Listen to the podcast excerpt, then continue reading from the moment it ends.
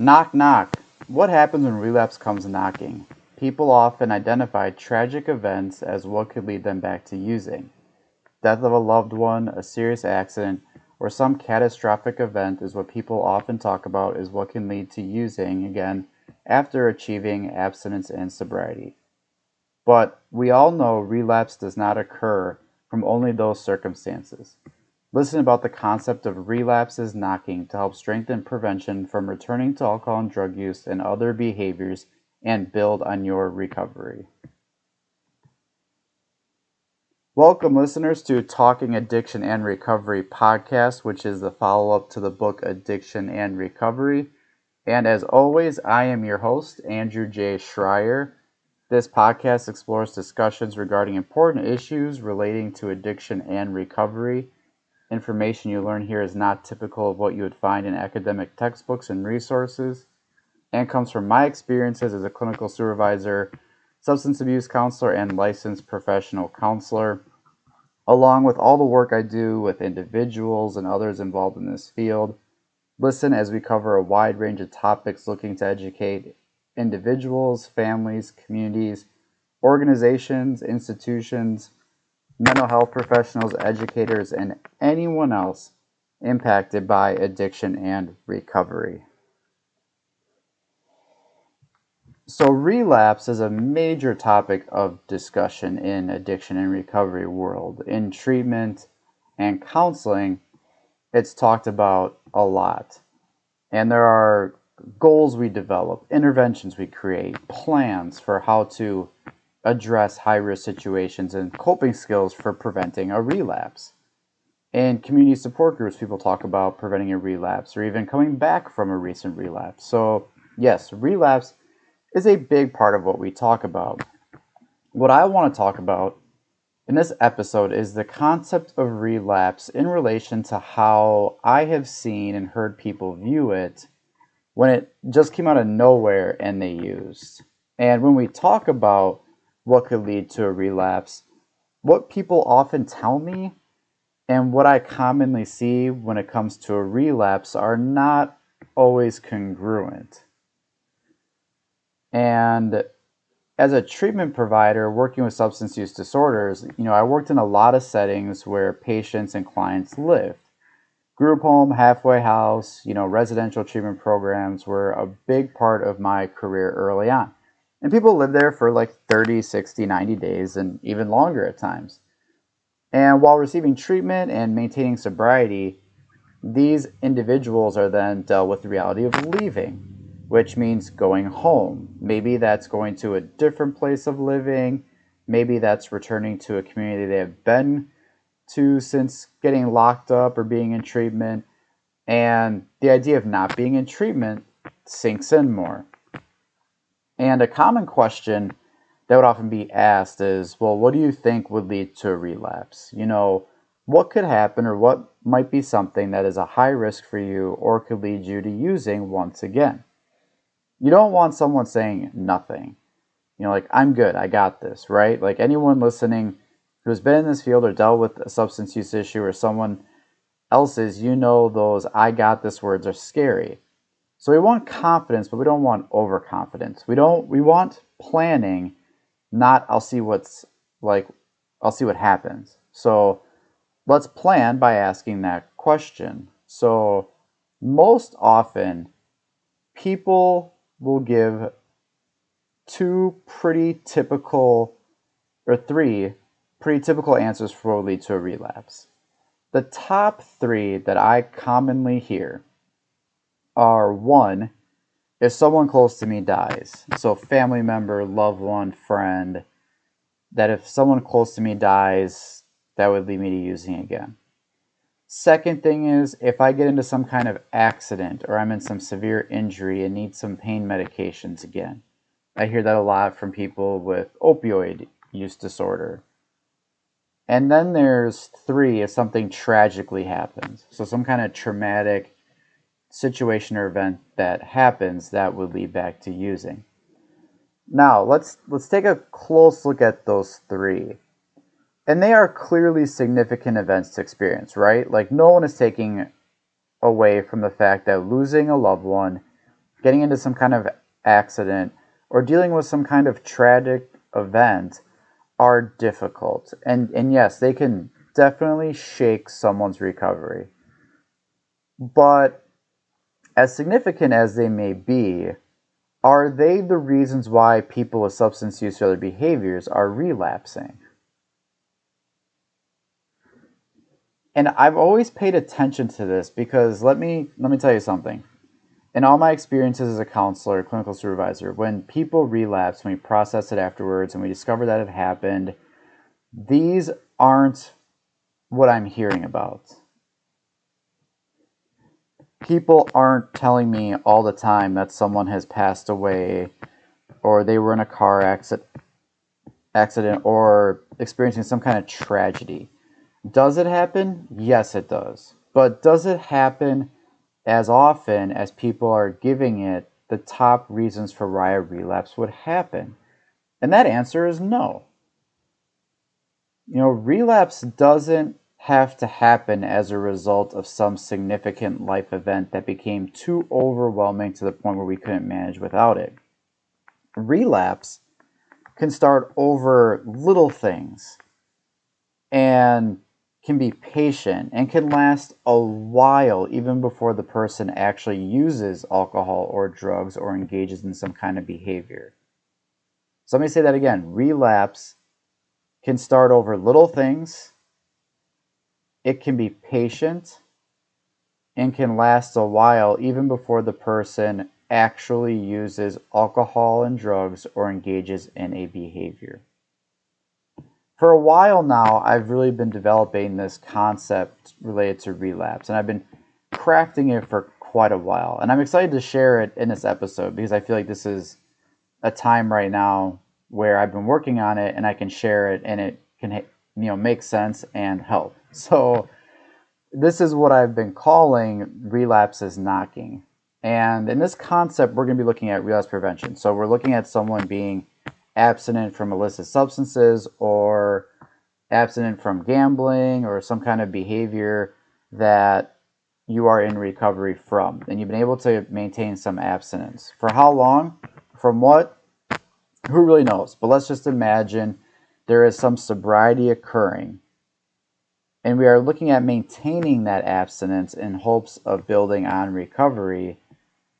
And in doing so, help to prevent a relapse.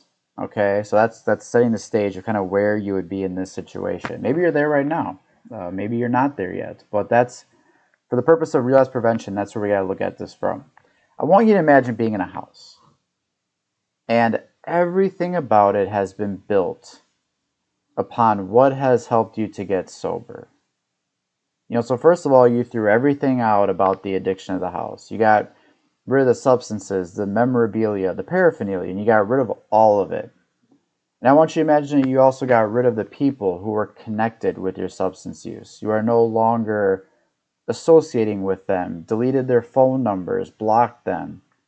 Your house is built on the foundations of your recovery principles. The house is filled with all the coping skills, the tools, and the resources that have helped you remain sober. Your house has its yard, and fence that have become boundaries to help with keeping yourself safe. The people that go in and out of the house are those that are your support network. All right, so got this picture in your mind that this is what you have been developing, which has helped you to get to this point of sobriety and helping you to maintain it. Now, here is where a lot of people make a mistake about relapse relapse is often imagined to be like Jack Nicholson in The Shining. So all of a sudden, like addiction comes crashing in the front door and says, "Here's addiction," and it's portrayed as like terrifying, scary, and incredibly powerful, and that would sort of align up with those top three reasons. You know, someone close to you dying, some kind of tragic accident or injury, or something tragically happening those would be like that Jack Nicholson crashing through the house and just kind of destroying everything. But once again, that's not what we're seeing. But that is sometimes how we portray it.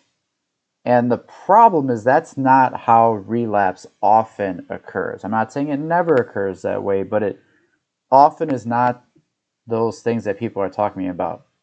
So now put yourself back into that house. And I want you to imagine something that happens that causes some distress, even a little bit of distress. And now that little distress signal sort of radiates out.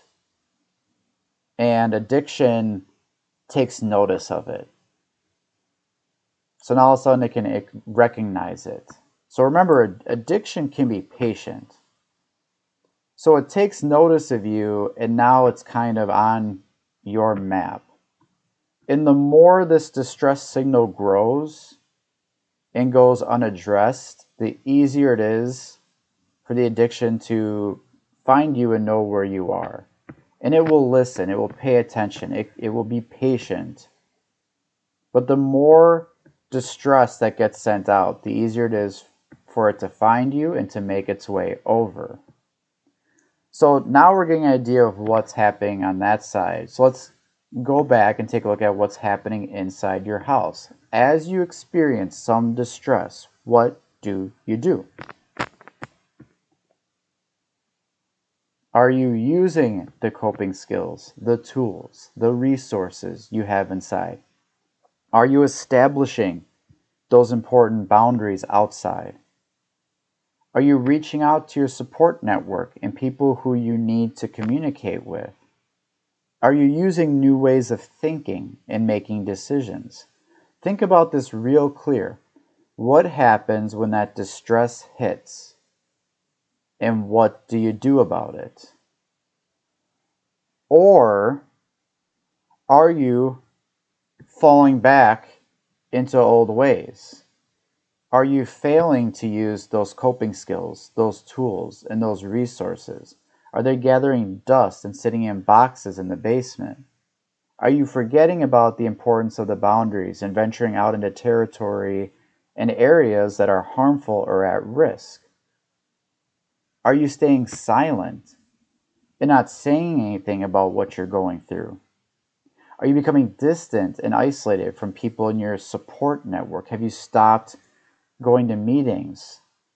Are you not reaching out to a counselor or therapist that you've worked with? Have you stopped going entirely? Are you actually reaching out to some of the old peers who are not the best influence? Are you going back to old using thinking in ways of dealing with issues like avoiding, escaping, and numbing? So let's be real clear again. What happens when that distress hits? And what do you do about it? In this scenario, where you are not using the skills, you're not establishing boundaries, you're, you're being silent, you're avoiding, you're reaching out to old peers related to your substance use or other behavior. And all that you are creating is like a welcome home party for the addiction to show up. You are creating the environment and situation for it to show up. And the more this continues, the higher the likelihood it will. This is what's really important, this next transition here. Remember, it's not going to come crashing through the door like Jack Nicholson in The Shining. Addiction will come knocking on your door. This is an area that people are unaware of and have misconceptions about addiction. It is not going to show up and say, I'm here to ruin your life. I'm here to destroy everything. I'm here to cause misery and pain again. Let's use or drink until you overdose or end up in the hospital. Let's gamble everything away until you lose the house. Addiction is not like that. You don't crave consequences. You don't get tempted with the worst things that could happen. People wouldn't crave and be tempted to use if that's what happened when it showed up. It doesn't do that. It's going to knock on the door and act like a friend. It's going to be a source of comfort in a way to escape, or numb, or avoid the distress. It's probably convince you that you're so overwhelmed that you need a way out of it, that you can't handle it, but it can help you. It will make promises and say whatever you want to hear in order to let your guard down and invite it in. It'll say things like, just one more time. Let's just do it once and then I'll leave. It'll be different this time. It'll only be one drink. We're only going to use this last time. Don't worry, it'll be okay. These are the promises and the sayings that addiction will make for you to just open the door. Just keep it open just a crack and get you to continue to let your guard down until that moment comes. So this is the picture, right?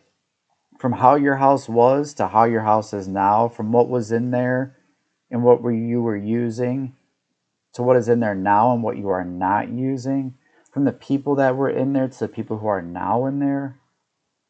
All this is going on, and addiction's at the door and saying all these things to you, and then that moment hits, and you are not dealing with the distress so that that's growing. And I believe a lot of my listeners can relate to this. That moment hits when you get a case of the fuckets and say, come on in. And then when it enters, that's when the substance use, gambling, pornography, etc. happens. So relapse knocked and you answered. It didn't come crashing into your home like a semi truck. Sometimes that happens. Sometimes events happen that are traumatic and challenging. However, those types of events don't account for all the relapses that happen in people's lives.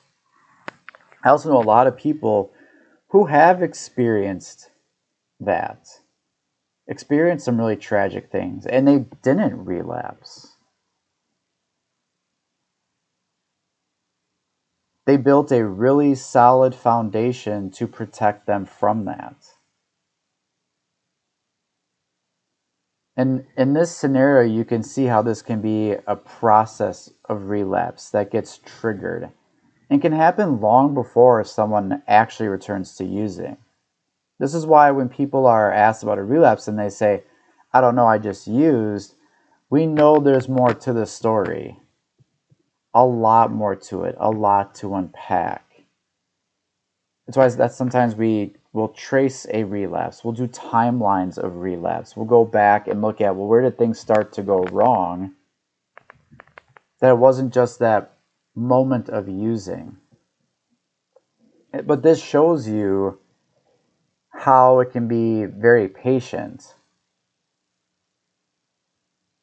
And it's not going to show up trying to destroy your life. It's going to show up trying to be a friend, a comfort. And at some point, it's going to say what you want to convince yourself that, yes, come on in. Okay, so fuck it. So, what do we do with this? Number one is paying attention to that distress signal. That moment where that distress signal goes out doesn't mean we're just going to relapse and use.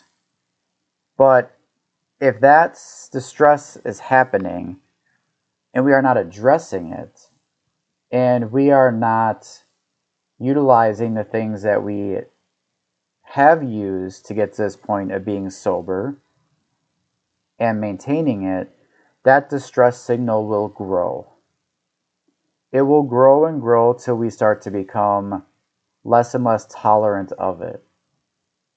And then all of a sudden it's going to get to that point where it seems overwhelming, where we feel like we can't deal with it.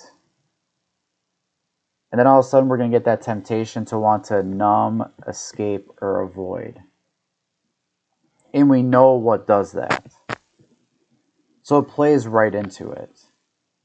So the first thing we got to pay attention to is when that distress signal goes out, we have to pay attention and we have to find ways to work on it and address it. The second thing with this is it's your recovery house. this is what you're responsible for your recovery. Who's in it, who's not, your boundaries, your, your tools, your skills. You start putting things away and not using them, or you throw them out. Why would it be surprising that when you become distressed, you're not able to handle it? So I'm not saying you got to go to meetings every single day. I'm not saying you have to go to meetings every single week. I'm not saying you have to go to therapy every single day. You got to go to therapy every single week. But if you start to put these things away, you're not using them. And when you start to get distressed, you're not likely to use them because they've either been packed away and lost, or you're really rusty with them and it, you're going to get frustrated or you got rid of it. And now you got to go find it. But now you got to try and do that as you are dealing with an increased amount of distress. So it's important to know keeping your house in order for what you allow in it, for what you're, you don't allow in it, to the people, to what you're talking about, to what you're not talking about you might be okay voicing frustration towards somebody or something, but you're staying silent about what that's doing to you. You might voice it to people who are going to tell you what you want to hear, or they might say, Yeah, you're right, screw it. When you should really be telling it to people that are going to reiterate what you need to do. That's about you keeping your recovery house in order. And no one's going to do that for you. That's your responsibility to do that. You can get help. You can have people to help you with that and to process that and to learn from it and develop the things that you need to, get the resources you need to. But you have to either invite those people in to do that. When they show up, let them come in and help you with that. You got to call them to get that help. It's not always automatic, and even sometimes when we're fortunate enough when people do offer the help, we slam the door on them. We slam the door on people who might be willing to help us or get us out of a situation. And then when it comes to addiction, we sometimes open it up and welcome it in. That is our responsibility to pay attention to that. Our house, we got to keep that in order. Now, the last one is yes, things get tough. Things get hard, and we get stressed, we get overwhelmed. Life ain't easy and recovery just doesn't provide magic answer to solving all of those problems. Recovery gives us the chance to do that. But it doesn't just, oh, well, here's, I'm sober here, take this away, whatever problem or distress we're dealing with. So that, to me, is letting you know that there are times when relapse is going to come knocking and to me, that's part of the disease of it. So to just be like, well, it's never going to knock, I. That happens, that's great. But if you listen to other episodes about me, I think having plans in case it does knock is important. So when re- relapse knocks, don't answer the door. You don't have to. And this isn't a story of the big bad wolf that's going to huff and puff and blow the house down. More often than not, it's going to be you opening the door or you being so overwhelmed that you think you have no other choice but to, o- to open the door and let it in. But you can build a recovery foundation that can withstand all of that stuff that relapse can throw. I've always said relapse is part of the addiction, but it doesn't have to be a part of recovery. So, no matter what happens, you don't have to open the door. You don't have to cower to it like there's nothing you can do. If you got a good recovery plan, you got a good network of people, you're using the things you've learned, the tools and skills, the resources, that recovery house can withstand anything addiction attempts to throw at it. But that's where we have to rely back on one, your the distress signal and what you're doing to deal with that, and two, your recovery house in order. Those two things will help you to not answer the door and be prepared when it comes knocking or when it comes huffing and puffing when it might.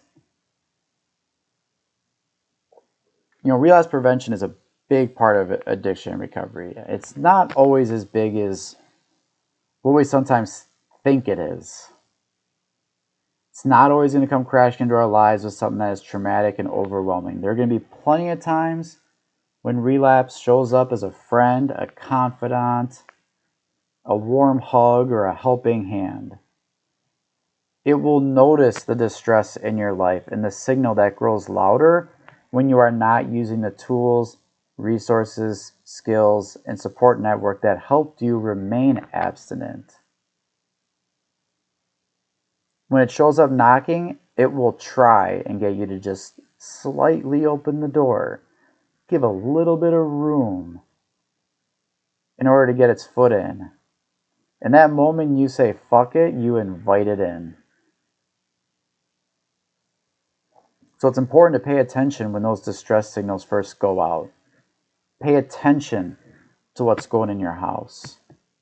And don't open the door no matter what addiction tries to convince you of. Continue to keep your house in order and keep the support network that you need in the house or invite them over. That is how you prevent the relapse from occurring. This is how you go through some of life's challenges, temptations, obstacles, and everything else and avoid going back to using. You can do a lot to help prevent relapse from knocking. But if it does, you don't have to answer. Abstinence and recovery can withstand anything. So pay attention that when relapse comes knocking, because that's, in my experience, and when I've heard people tell me about relapse, talk about relapse, when I found out that someone's relapsed and overdose, and when I'm hearing, you know, what was going on or what was happening, a lot of times this is a scenario I see playing out in my head. That somewhere along the line something happened and it, it eventually led down to using again and hasn't always been because of tragedy or something traumatic.